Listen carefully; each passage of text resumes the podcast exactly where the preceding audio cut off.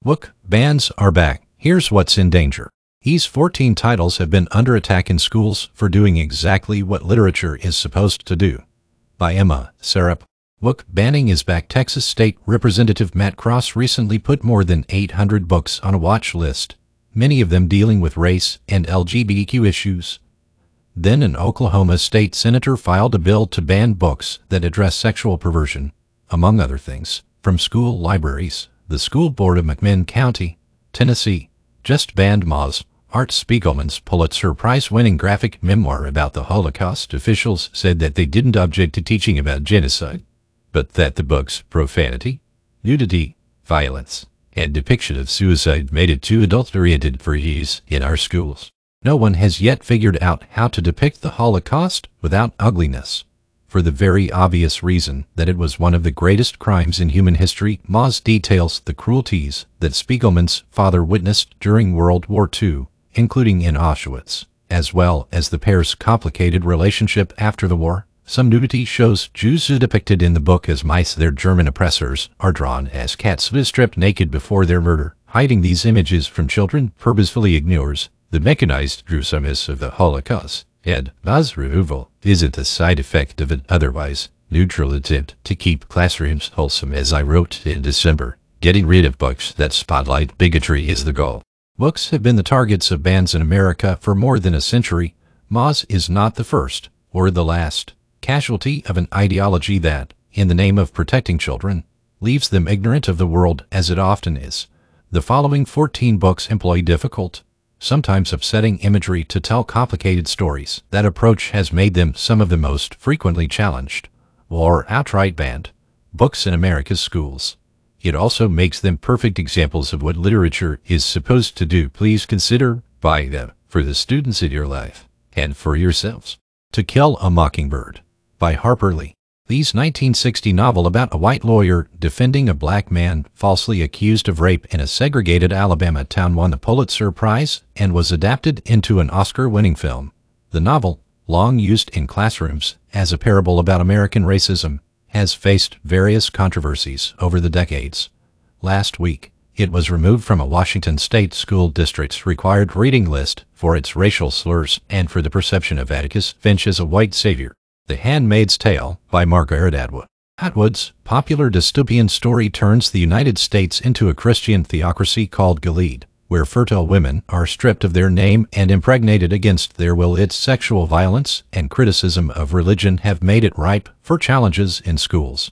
The original book, its adaptation into a graphic novel, and its sequel, The Testaments, were pulled from circulation, then quickly restored in a Kansas school district in November. The Bluest Eye by Toni Morrison.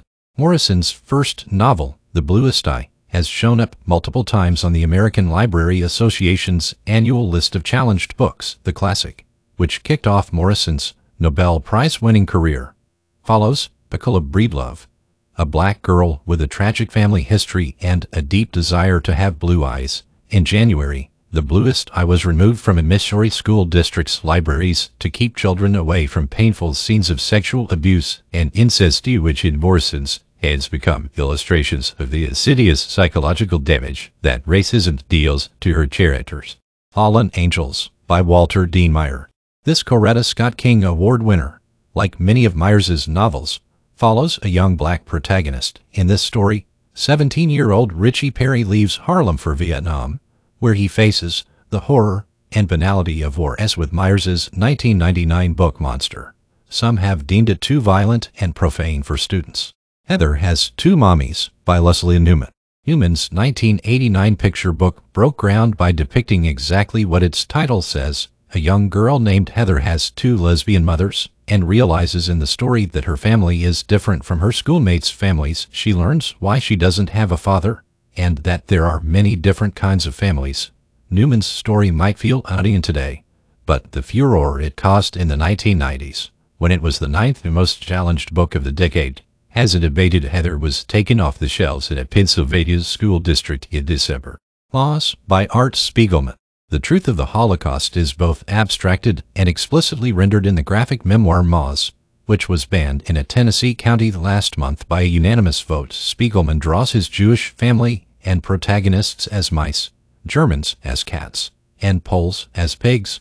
But this style doesn't fully blunt the hideousness of the victim's suffering. Some of the topics that got the book banned, such as Spiegelman's mother's suicide, are essential to rendering the effects of the war. Without them, it would be a different story entirely. Speak, by Laurie Halse Anderson. This 1999 young adult book about a teenager dealing with the effects of sexual assault was notably called soft pornography in a newspaper op-ed that drew notice from Anderson herself, speaks honesty about its protagonist's trauma, and the subsequent social shunning she endures has made it a perennial classic and a target for criticism. His Dark Materials, by Philip Pullman.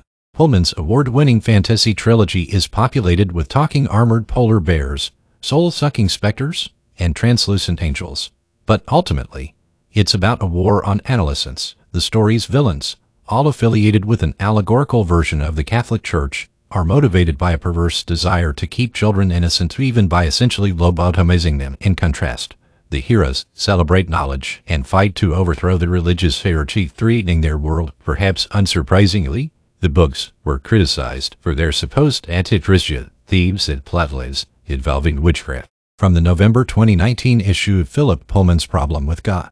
Looking for Alaska by John Green. The teenagers at Green's Alabama boarding school drink, smoke, swear, and fumble their way through life. Those actions have made the novel controversial for more than a decade. Green, whose later book The Fault in Our Stars was hugely popular, has repeatedly defended it, including what he calls its intentionally, massively unerotic oral sex scene.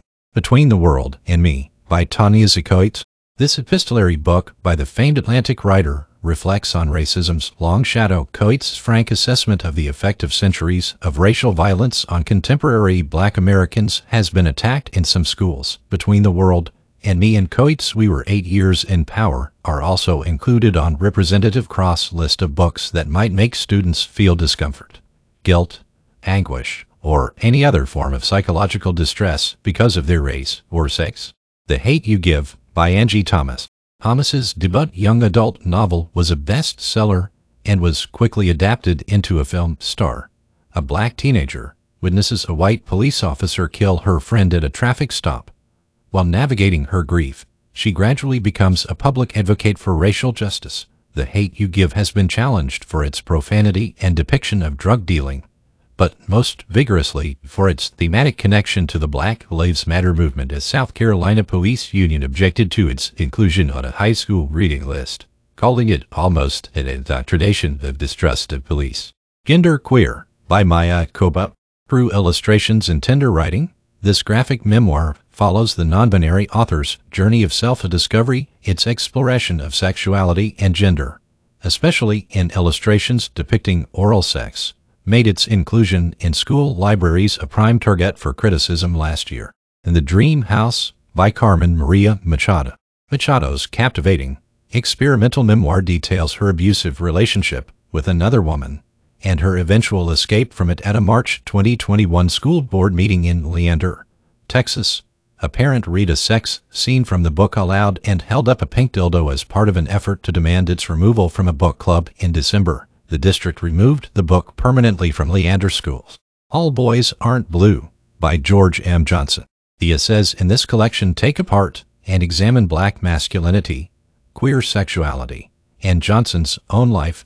The book has been removed from school libraries in multiple states and lambasted as sexually explicit, which the author called disingenuous for multiple reasons.